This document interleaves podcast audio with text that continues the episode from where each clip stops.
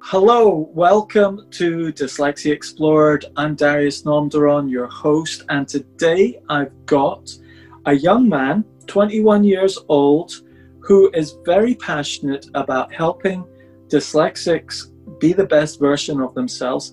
He's even written a book called Conquering Dyslexia, and he's got his own podcast called Conquering Dyslexia. So go check that out. We'll put it in the show notes.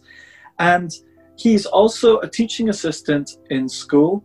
This young man is called Theo Golf. It is great to have you on the show, Theo. Thanks for being here. Yeah, thanks for inviting me. I'm, I'm, I'm really excited, Darren, to get into this and hopefully add some value. It's good to have you on board. And uh, I, you've been following the podcast every once in a while as well over the last year or so, haven't you? Yeah, yeah. Especially last month or so, I've dived deep into it. What kind of episodes uh, caught your attention? There was ones because I, I listened to a lot of the dyslexia podcasts. The one, the one that I've just finished was the one where you were talking. I'm very bad with names, but she's I think she's Scottish or Irish, and she's been in education for like 50 years, head teacher, and she because the amount of like clear information she had was really you mean really really good and like how she she knew your stuff really clearly and so you said it was like amazing i was like oh that's cool um yeah. but yeah that's I, great. I, that's one of my favorites. So, Theo, I'm going to ask you the same questions I ask everyone else. You know, I want to get to know mm. your big story. I think this story is going to be really useful, especially for young people, because mm. you've you've just been there. You're 21. Yeah. I'm 50.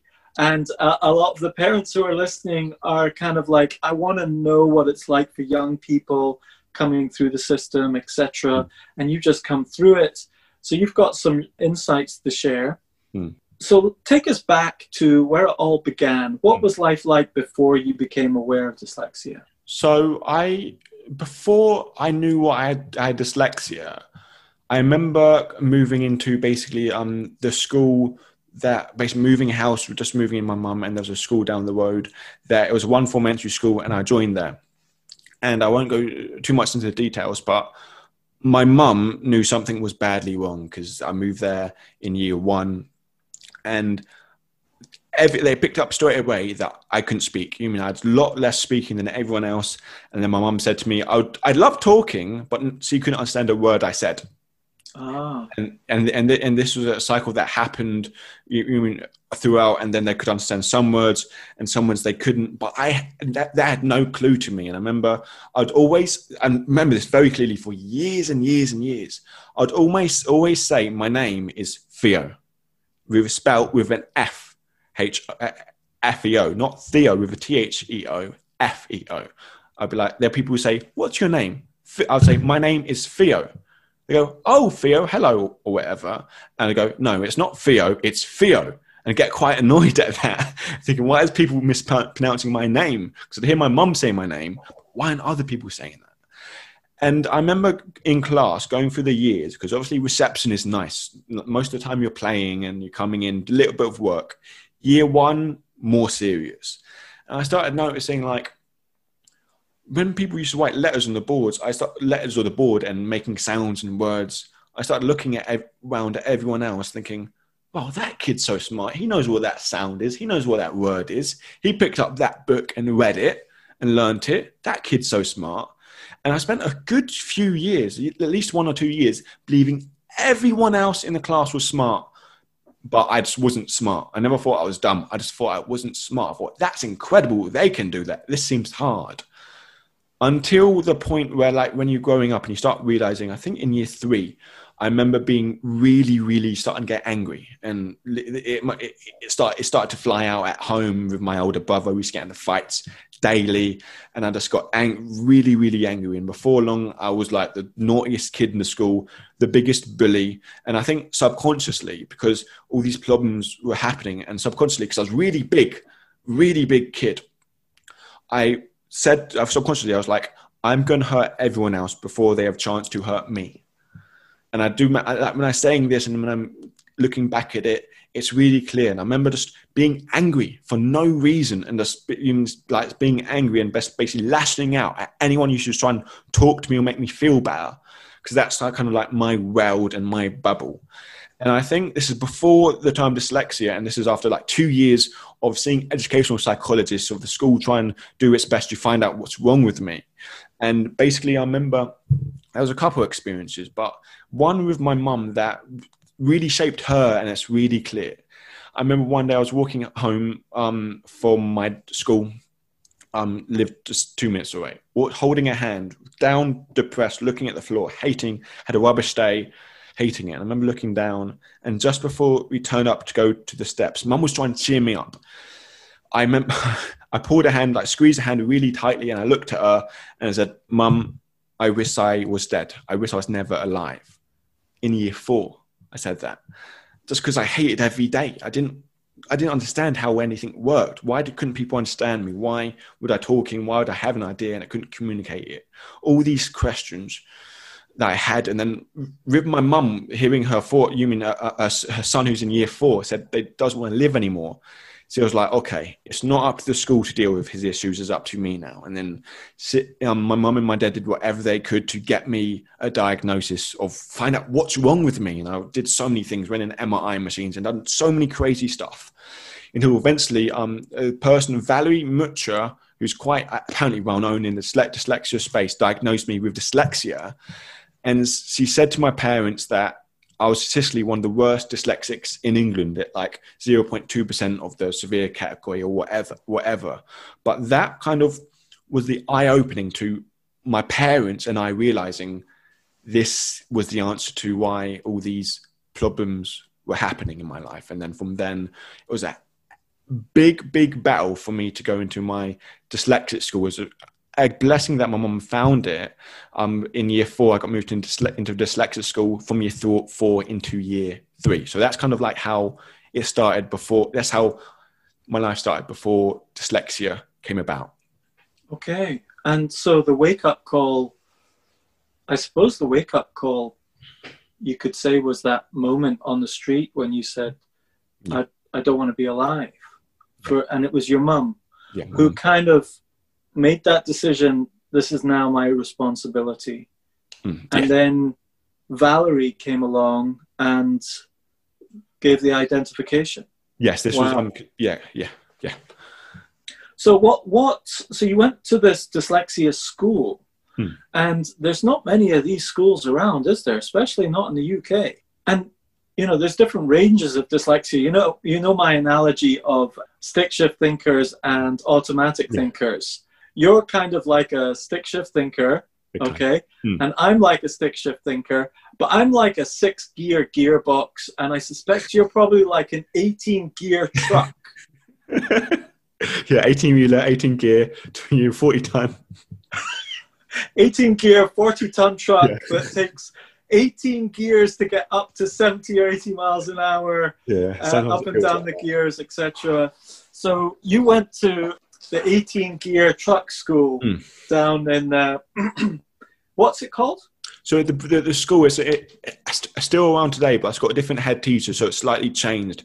Um, the person who started there was called Mr. Brown, absolute legend, and, and I can't speak enough about him. But he started the school about. I joined when I was in year four, so I had no idea of dates. Let's say that was ten years ago. He had quit the school 16 years before that. But yeah, Mr. Brown was the head teacher of that school, had me join it. And he said to my parents, it was really funny, I won't forget. He said to my parents, after they took me in for the assessment, I'm like, okay, he's dyslexic, obviously. And Mr. Brown pulled my parents in. And this is a school that's got 25 full time ed- dyslexic educated, educated teachers. It costs a lot of money to go to school, and only 50 kids. And Mr. Brown said to my parents, said, Theo's very, very severe he's in fact because he's had um he's in fact one of the like one of the own one of the most severe dyslexics I've ever seen. There's only two other people he's ever seen as severe as me at that age, and he said we don't know if we can help him. Wow. And they, they, he gave me a retrial, and he said if the retrial wasn't good, we won't accept him. And there's I won't tell you the backlist of stuff we tried before that school that was like top dyslexic institutes and this, and they all rejected me because they said he's too severe. Because when I got diagnosed, um, I got diagnosed with dyslexia and attention problems, and it was like three big circles. This is what Valerie wrote. This, this in the Conquering Dyslexia book. So is my whole stories there. There's three big circles there, and they wrote dyslexia, attention, and other problems, and, the, and said Theo's in the middle. He's the worst. But um, that's my story of growing up and then you mean having dyslexia, and having these difficulties. And I really feel like where the value comes in is when because I had I supposedly had to help and support in this dyslexic school, and it was amazing help and support. There's a, um, there's a concept like I, I, talk about it. It's about building confidence, and it's like a little brick each day. And it you sort of you have low confidence, and you you mean as a kid you don't understand the world. Everything's confusing. Everything's you mean you're upset, you're scared. But then someone go, uh, someone goes to you and makes you smile, makes you feel you can do it it makes you feel like you're part of something because like i remember with me it was the first day at browns my head was down i was scared nervous didn't want to speak to anyone thought it wouldn't work and then I remember I was sitting in a table, it was like a circular table next to the toilets. Um, I remember it really clearly. I was sitting there and I literally just minding my own business, waiting for, I don't know, whatever. And as a young kid, I had my finger up my nose like just thought I was in my own little bubble, and then out of the corner of my, of my eye, I saw this big like figure standing there, big figure. And I saw her, and I was like, ah! So I quickly pulled my finger out my nose, and then I was scared in case C noticed I had my finger up my nose and tell me off. And then um, see this this woman's name's Miss Kelly, and she went to me, she looked at me, and she laughed, and she smiled and said, "Theo, there's loads of nose nose pickers here. You'll fit right in." I, I, laughed and I felt good.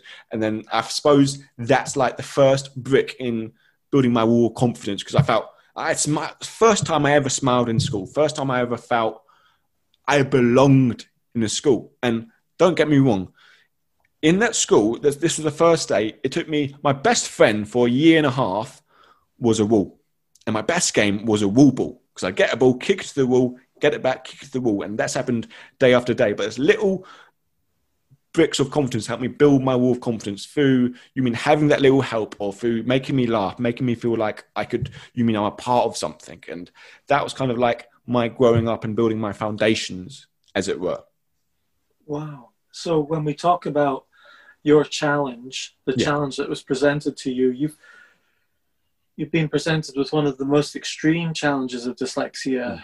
it, it can show i mean i'm moderately dyslexic so I, I feel like i've got the a bridge between two worlds of yes. typical thinking and dyslexic thinking. Sometimes I don't think I'm dyslexic enough.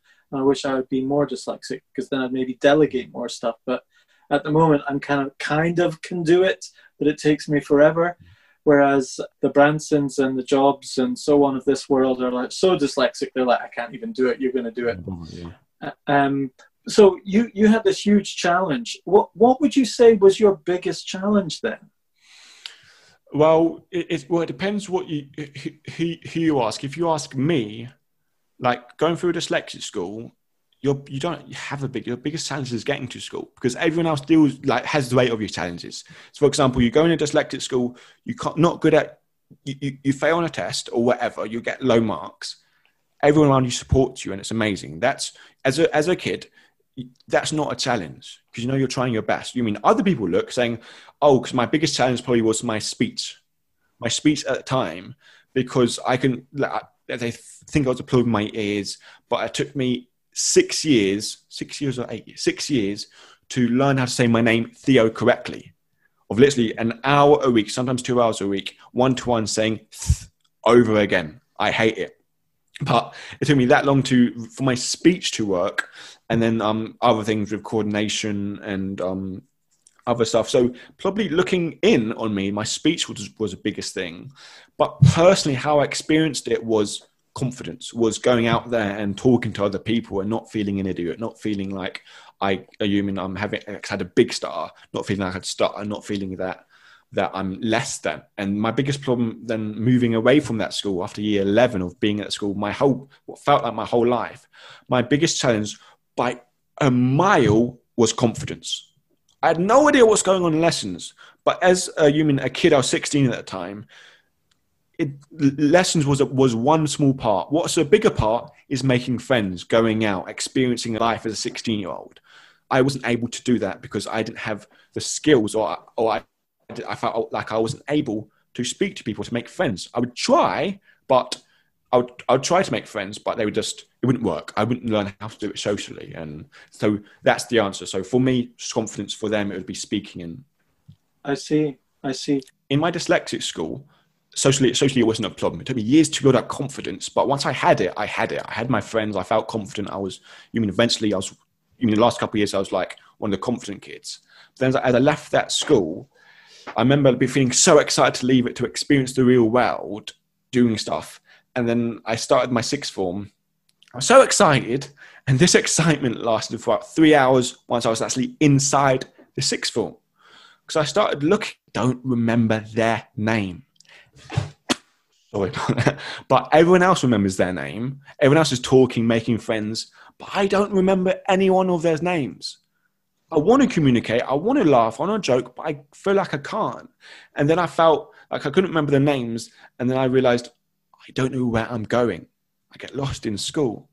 And I went in class, no idea what's happening in class. No idea. Other people got it. I had no, not a single clue. And then really, because I having these things build up, and then we worrying about my stutter, I'd stutter, or I couldn't pronounce words, and people make fun of me, and people did. And if all these problems, come to me then I'll just basically break and thinking, okay, what can I do? I can't do anything. And, I, and each day, I, like this is over a few months, and I'll try to be confident. I'll try and talk to people and be friends, make a friend, and it wouldn't work. It would fall through, and because my confidence and because of the other people, and because I didn't have the skills to, to communicate. So I spent my whole education not learning social skills. Ah. Because I was same fifty people, like you mean a few go, a few come, but same 50 people. So guess what? I didn't have to learn out, learn about what click I'm in, learn about all these different things. We are. You mean if you stick, you mean a, a loads of people from loads of different backgrounds together for long enough, they're going to become friends. like typically, but this is basically what happened with us. We didn't have to learn socially. We just be, um, and then things just happen. But in a big school, you had to learn. You mean clicks, and I never knew any of that. Didn't think. You mean didn't think it would be hard. And I remember, like, um, before long, I literally wouldn't open my mouth all day. I would just literally keep my mouth closed. And I remember on the bus ride home, my the muscles in my face just physically hurt because never speak, never speak to anyone. I remember that, and I remember actually quite coming home and just sitting down on this little red chair down where I lived. I used to hit the side of the chair and just basically cry when no one was inside the house because, like, emotionally, where, where, like growing up, I felt like I had, so it's raining outside, but I felt like I had the best support. I felt like I had the best growing up. And this is the end product. This is the best you can be, Theo. Give it your best. You mean this, you mean this is, you, you, this, this is the highest of the high. And I felt like I was, I felt hopeless. I felt there was no answers. I felt, you mean, every day I was hating it and there's nothing more I can do. I had the best for eight years of my life. And I suppose that's how it felt for me with confidence. Fascinating. You know, one of the things I've observed is that often people's difficulties with dyslexia can get explained away by other things in the early years. So people can say, oh, English isn't their foreign language, so it's probably that. Or, oh, they've got a hearing problem, maybe it's that. Oh, they've got this, maybe it's that. Oh, they've got this, maybe it's that. Did they do that with you? Did they attribute your difficulties to your hearing and your difficulty speaking and so on rather than dyslexia? Mm. Um, to be quite frank, I don't know. I remember because I, I, I, remember being in my sixth form, and because they did have a special needs department, and I had one hell of a statement giving them a lot of money. I don't know what the correct term, statement or whatever, but um, I remember I remember them asking me, okay, what sport, do, what support do you need? And I'm here not having a clue because everything was handed to me. And I suppose me growing up, I never took, like you mean that uh, everything was handed to me, everything was assumed for me. And there, there, there was people saying to me, I remember I always say this, like there's, there are loads of people saying to me that common dyslexic myth that when you're dyslexic, the words always jumble around when you're looking at them. The words always move around in the page.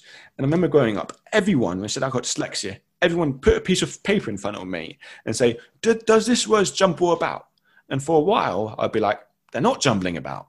But because everyone kept asking me over and over again, I was like, yeah, they jumble about, jumble about, just to make them happy. Because they wouldn't believe me when I said they don't. I'm like, are you sure? and, they, and they tried loads of different color overlays and they barely made any difference. But like, yeah, yeah. I like that one just to make them happy.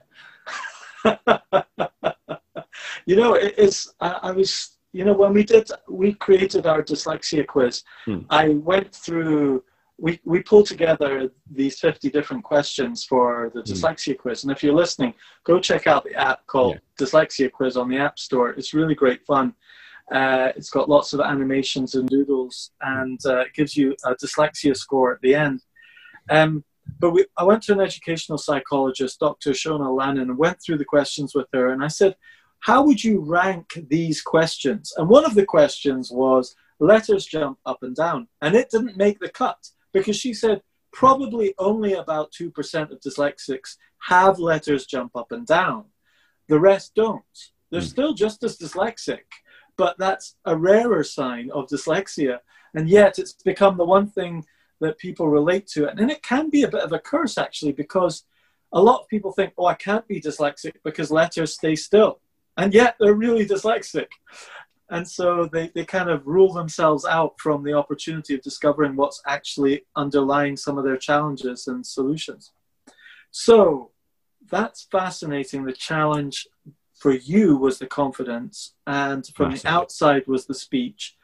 What would you say has been the reward? You know, what? Mm. Tell us a little bit about what happened after school. You know, yeah. things turned around quite a bit for you, and you Massively. wrote a book about this yes. as well. What's it called again? Conquering Dyslexia and we'll put that into the description. Mm. So we're now going into the conquering dyslexia phase of your yes. life, really, isn't it? Yeah, yeah. Here's where I can get really passionate, and I've been holding it back as I talk through my story.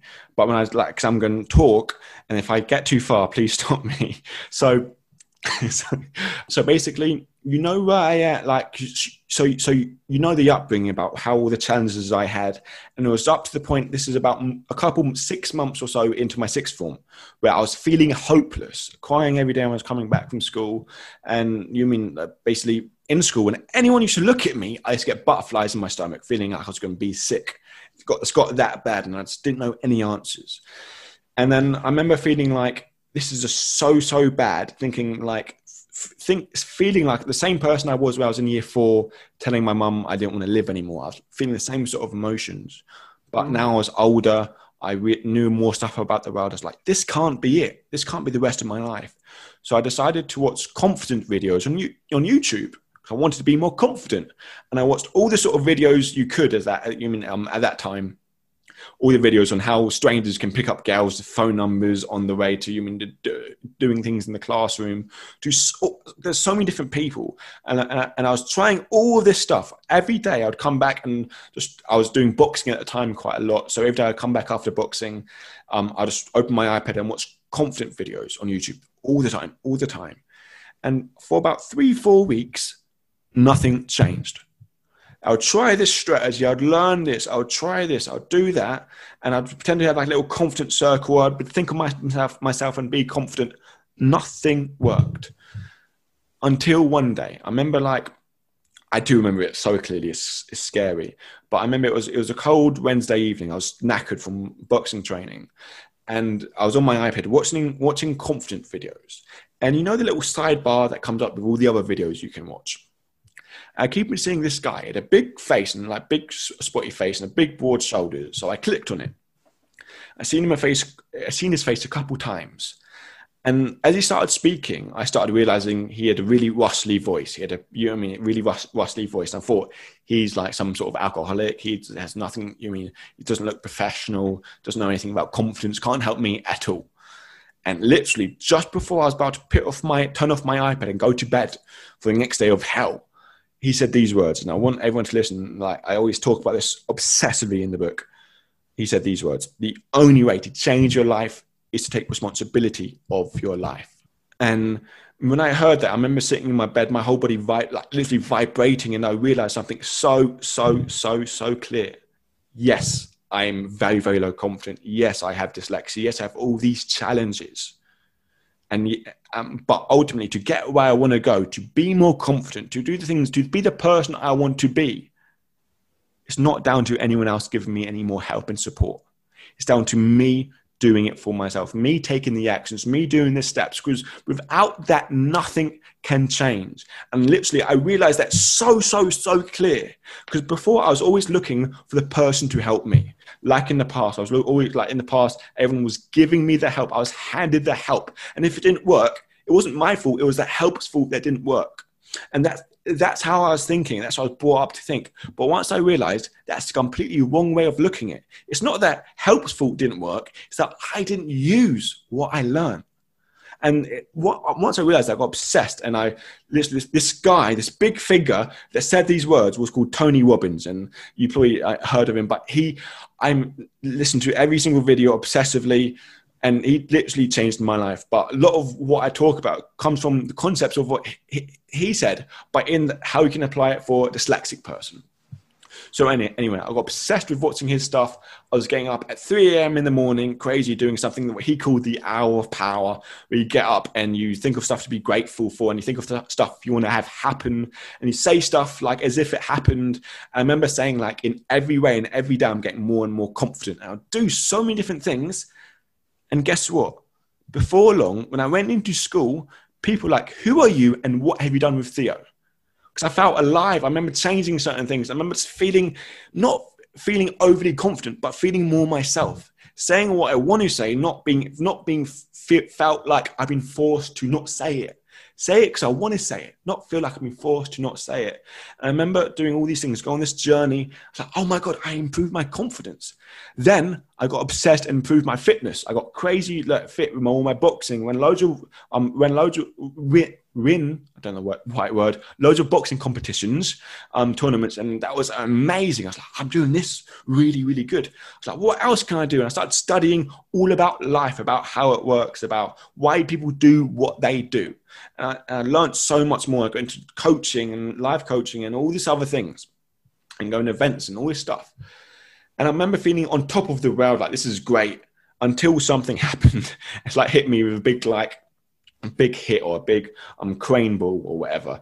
And it it was when I was in school, going through my normal day, doing my normal bits, and then the head of the special needs department pulled me in. This is coming to the end of the first year sixth form. That was two. So he pulled me in a couple of weeks before the end, and she said to me, sat me down, said to me, Theo, you're going to do a GCSE English next year. I looked at her and I laughed at her. I was like, what? You're like you're joking, right? You realize I spent eight years of my life with the best help, with the best support, and uh, just like you know, I barely scraped past with the functional skills in English. It was a it was a miracle that I did. But now this school thinks that they can help make me pass a GCSE, which is like two, three times harder than functional skills level in one eighth amount of time and with one the tenth one tenth amount of help. And I looked at, I laughed at, I was like, no way. I spent my whole, ed- you mean childhood education improving English. This is the best it's going to be. I can't improve it anymore.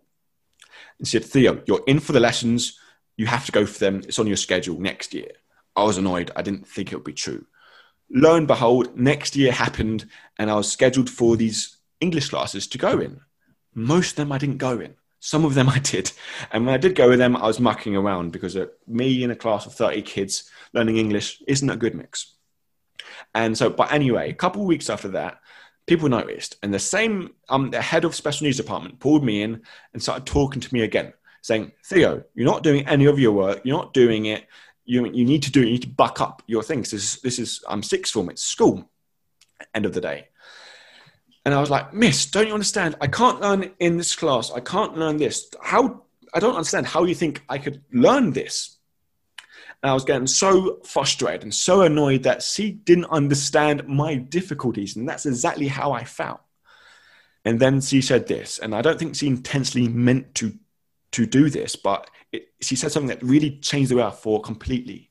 She, she said, Theo, why do you think that? And then I was literally, I had a red face. I was about to like shout at her, say the same thing I said over and over again. But instead of doing that, I thought, okay, let's answer this. Let's prove her wrong. So I, so I thought about it. I was like, okay, why do I think this? And then it hit me because I've been doing so much, listening to so much positive stuff about, you mean what humans are capable of and all of this stuff.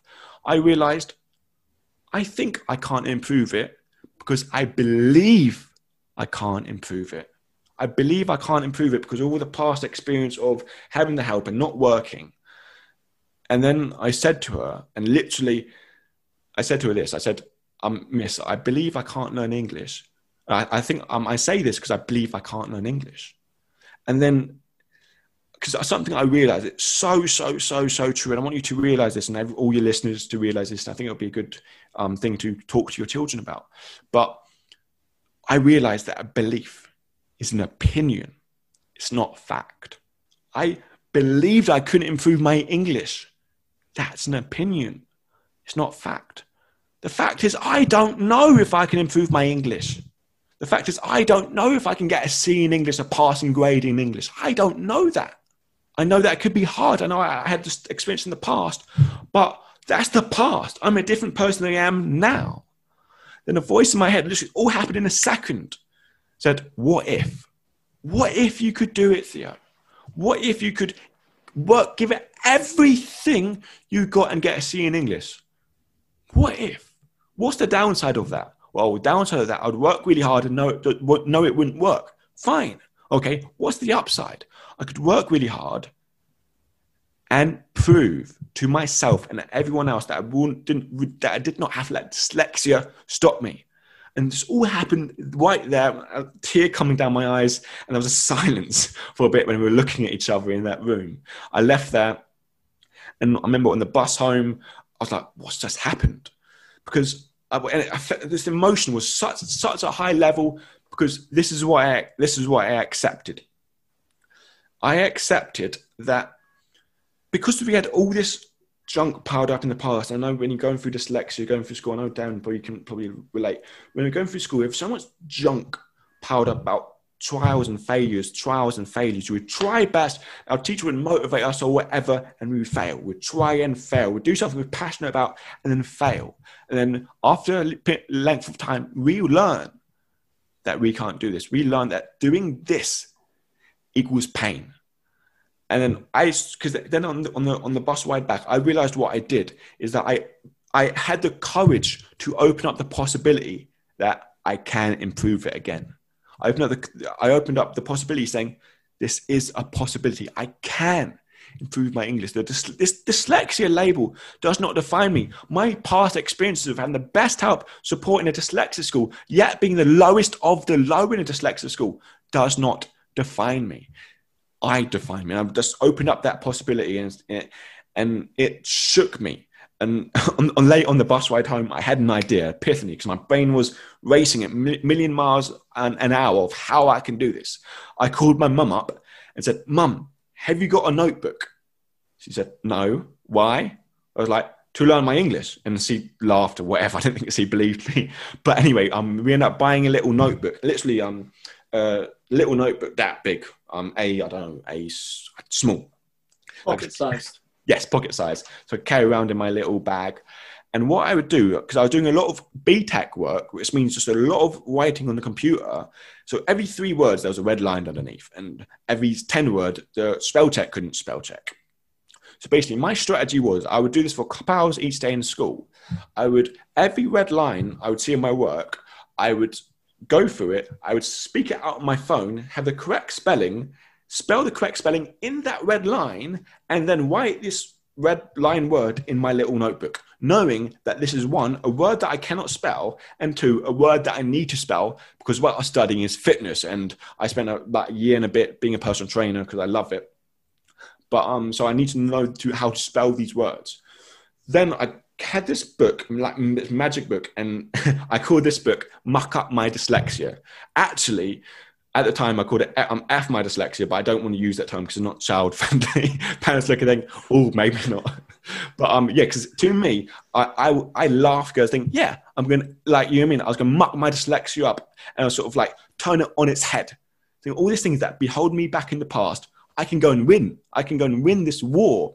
So anyway, I'd write all these words down that I knew that I one wanted to spell and two can't spell, and then I spent I like work out at least three hours each day working on that little notebook.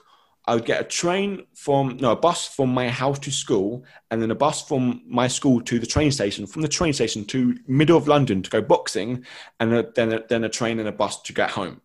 All of the time, I'd get my little um, macro dyslexia notebook out, whatever word you want to go use. I'd open it and I'd see these words that I couldn't spell, and that, this is the strategy I used back then. And I'd, I'd see the words, like for example, cat. I would see the words like cat, cat, cat, cat.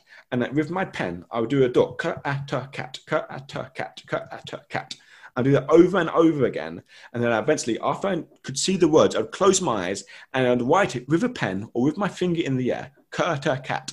And I would say it, and I'd say it fast and fast and fast. I'd close my eyes and I'd see it vividly burning in my skull. And then I'd explode and write all that word out, cat, like six, seven, eight, nine times down in that little bit. And then my thinking at the time, because I had loads, all the like dyslexic program strategies, I've, you mean they threw it on me. So I kind of had a good resource about what worked and what didn't work. And I found out this was a strategy that you mean I like and it felt like it was working. So I'd, I would write that down and I'll do that for each word. And if I spelt the word wrong when I was writing it down and not looking at the correct spelling, I'll just do the whole process again. And I was doing that. I was getting school an hour early, leaving school an hour late. I managed the head of English in a big school to give me one to one lessons through asking her like 10 times. I was doing all this stuff. Then I passed my English, which is amazing.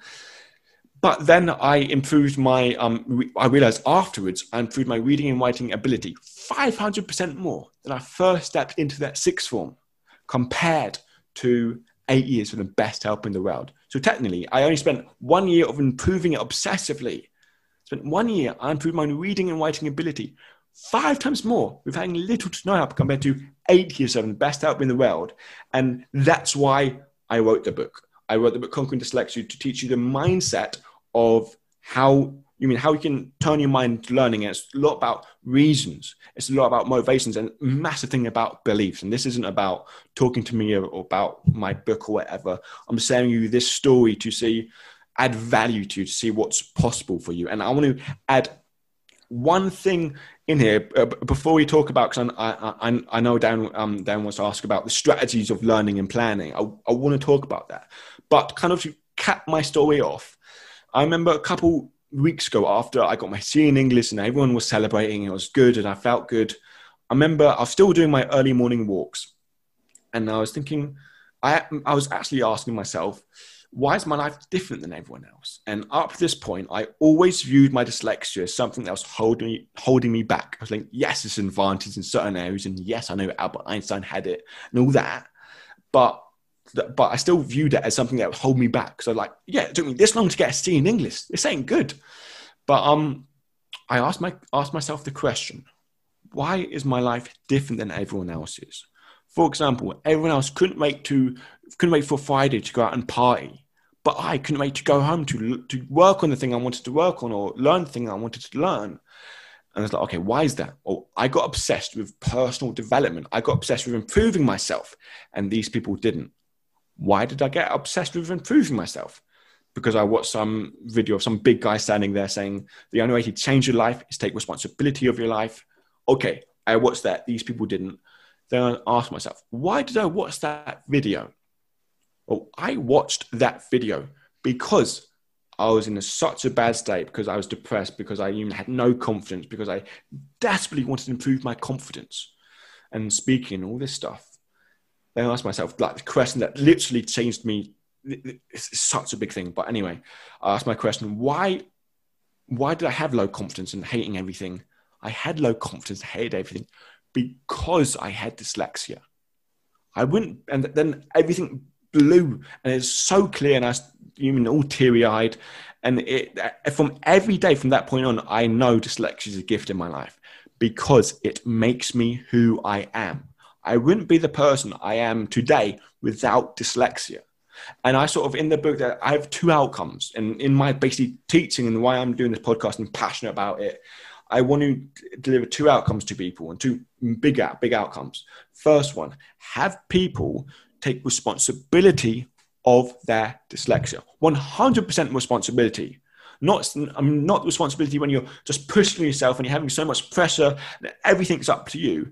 Just I don't mean that that's silly responsibility. I'm talking about full ownership of your life, full ownership of how's it going. You're not like it. You can't get a job. You can't make friends. You can't do this. You can't do that. Well, guess what? It's your job. You got, got to go fix it. Because something I learned in you mean my whole thing, a big saying that I want people to realize: it's not what you have that counts.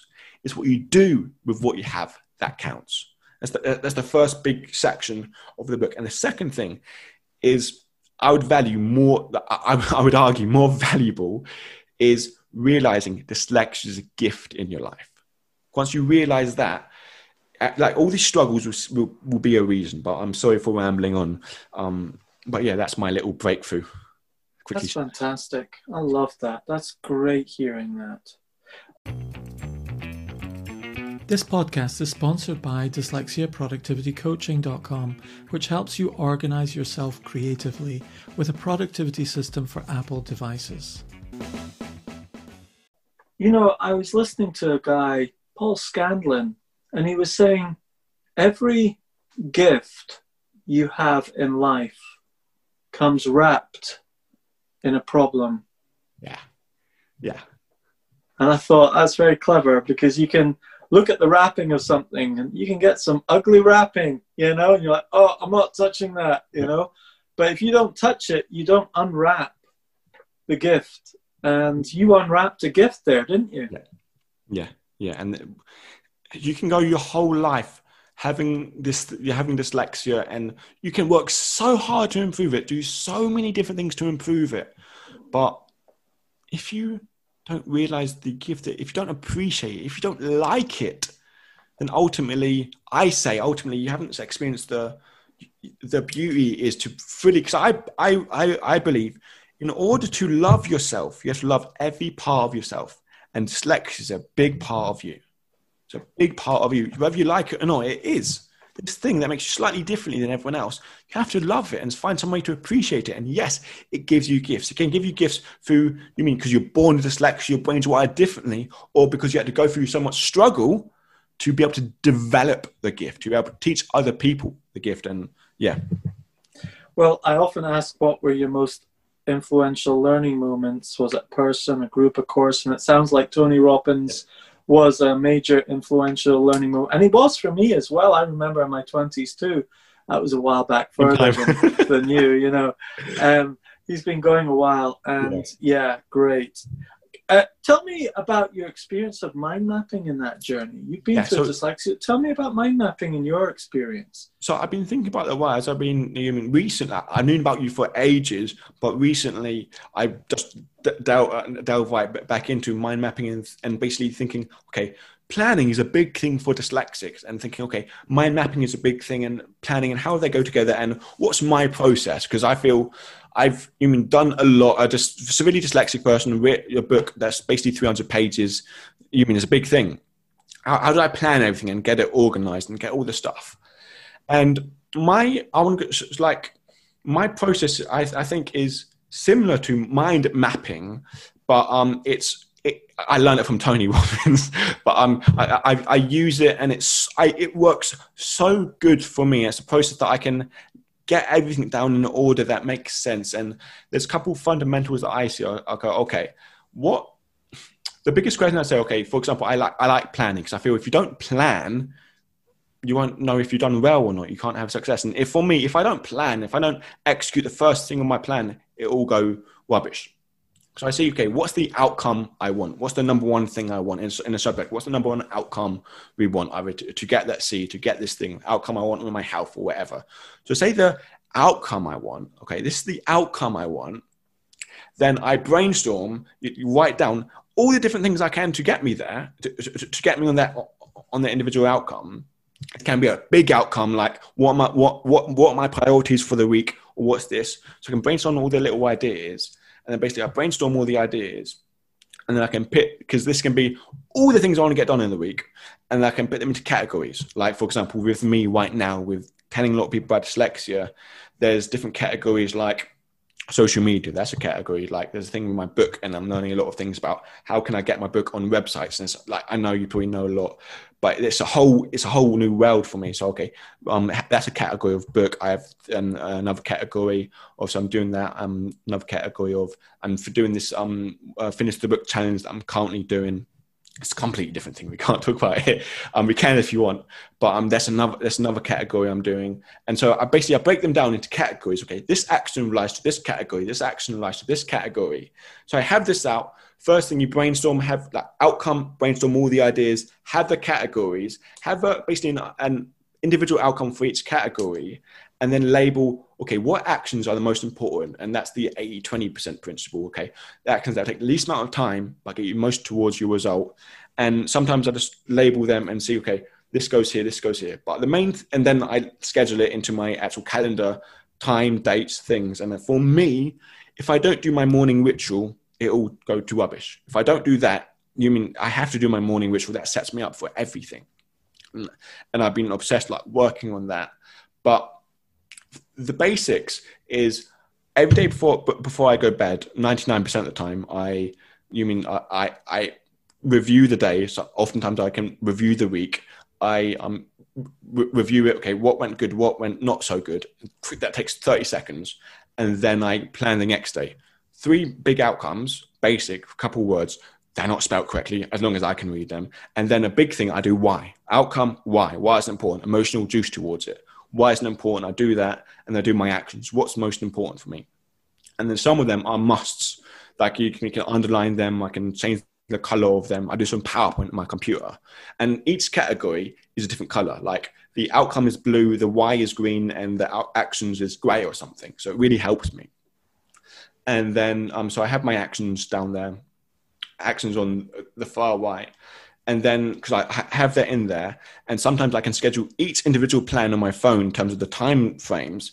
I've done that in the past, but oftentimes I can get overwhelmed. But now, so I scheduled all that in. I know my outcomes for the day, and then I go into my little notebook, and then I write them down. Like, okay, for example, if I'm now working, I get up, do my morning ritual, go to work, some, something that I can do in my break, then and go home. Sometimes I do work actions depending on how important it is. And then I can go home and okay, this is what I'm going to do when I'm home, and I have like a list of things I, I, I want to do, and I want to be in bed by a certain time, and I feel, for me personally, having a structure, getting up time, and a going bed time makes me be able to work harder. Because I feel like oh I'll go I'll go better and I finish all these actions. It will the, the time frame will continue to get bigger and bigger and bigger. Then I don't do the actions. I get frustrated and fed up but that's kind of what I do as you human, and I think it's it's it's a form of mind mapping, but it's not circular. It's not in words. It's in columns. It uses colors, and it's very very visual. I can see everything I'm writing. If that makes sense. Yeah. But yeah fantastic, fantastic, Theo. Theo, let's go to the advice to your teenage self. Yeah. I think you've given quite a lot of advice to your teenage self here in a way, but how would yeah. you wrap it up? the main thing I would say, like teenage self, depending on where we are, the biggest thing for me would be go for it. Just go for it because from like realizing it's a gift and you in learning all these things from learning doesn't do like the difference between learning and action you can learn you can read the book you can go through all the courses you want but action getting out there being confident getting out there doing is so much more you mean you learn so much more. I think okay do it theo. Because i always know what i wanted to do like but i would always have this thing that would stop me. I just go out there and just just just do it. Start. Start and do it and fantastic. Yeah that's it. That's brilliant so, tools in your travel bag. Mm. Mm-hmm. What sort of tools and gadgets, apps, techniques? I'm sure you've got tons of them. Mm. We don't have that much time left, but I'd love to hear some of your yeah. tops. I'll be, yeah, because my tools. So, for example, I have a system. Now, I have, for example, white, uh, whiting. This is this won't be very, very um like you can't model this very much. But for example, with writing my book, the only reason I finished it because I had a person extremely passionate about helping me. Spent hun- same amount of time it took me for writing it. She took spell correcting it, and it's crazy, completely for free. But um, I sent her all the work that I want doing. She does it. Amazing. What's his name? Um, her um, Sineadine Gogol. Shout out for Sinead. Big time. Say? Sineadine Gogol. Okay. Gogol. Yes, he's Irish, but um, yeah. So um, big shout out to her. That's one thing. Um, and the planning system we talked before is my biggest tool and my biggest weapon of having me done because, for example, that's the idea of. It's a, I think the biggest thing is the concept of the idea of having an outcome, and if it doesn't work, change your approach, and then then you can find all the other tools available to you. Yes. The other tools is is reviewing if it works or if it doesn't work for you. If it doesn't work for you, go out there and find something else. And that I think is so so powerful. And the biggest tool for me is learning. If you want to learn new something, YouTube, YouTube, learning. So, but the best way I learn is pretty much video, video audios, and having a set time to do it. And yeah, so reviewing and reviewing and learning videos and all and I've so many different stuff. But I think the biggest biggest thing is reviewing and constant learning. Always look for a place that you can learn because if you're always learning, that you know there's always answers. Fantastic, Theo. It's just uh, been wonderful to hear your mindset for a 21 year old. It's um, that's a pretty advanced mindset you've got. You. I'd say that's come from you know, confronting your dyslexia, it's accelerated That's your true. mindset. Mm. Yeah, yeah, yeah. Thank yeah. you for being a guest on Dyslexia Explored. It's just been fascinating to hear your story. And those of you who are listening, we'll put the links to Theo's book and his Instagram. Is, is, is and can I give them yeah. a little gift if they, if yeah, yeah, so, sure, yeah the book you can get the book on Amazon hard copy or whatever or on Audible, pay for it or whatever. But if you want it, because I know some um some people don't have Audible or Amazon. Amazon, that's a bit weird if you don't have it. But I, I want because I basically spent a lot of time speaking it and a lot of money editing it. I would like to give this audiobook for people for free if that's all right. If you like yeah. that, yeah, yeah. Just go to conqueringdyslexia.net forward slash book and you can put it in your thing, but that's completely for free. Brilliant. And is that an audio to listen to? Yes, you can listen to the audio, and then I do send you the ebook. So you can actually, so how I lo- love learning, I can listen to the audiobook and listen and look at the words, and therefore it's multi-sensory more. Fantastic, yeah. fantastic. And we'll put other links to your work and Facebook and uh, Instagram, etc., up as well. So thank you very much for being here, Theo. Thank you. Enjoyed it. This podcast is sponsored by dyslexiaproductivitycoaching.com. It's my day job when I'm not hosting this podcast. Tell me, do you know what you want to achieve in the workplace, but you're struggling with how to achieve it? Maybe you suspect some traits of dyslexia are getting in the way. Well, that's where Dyslexia Productivity Coaching comes in because we give you a simple productivity system for your Apple devices that harnesses the creativity that comes with your dyslexia. It includes proven methods like note taking, reminders, speech to text, mind mapping, and more, all tailored to your needs. It'll free up your time and help you achieve outstanding results. Book a complimentary call to discuss it with me, and if you do it soon, I may also be available to coach you personally via Zoom. So don't be shy, go to dyslexiaproductivitycoaching.com or swipe up and book it now.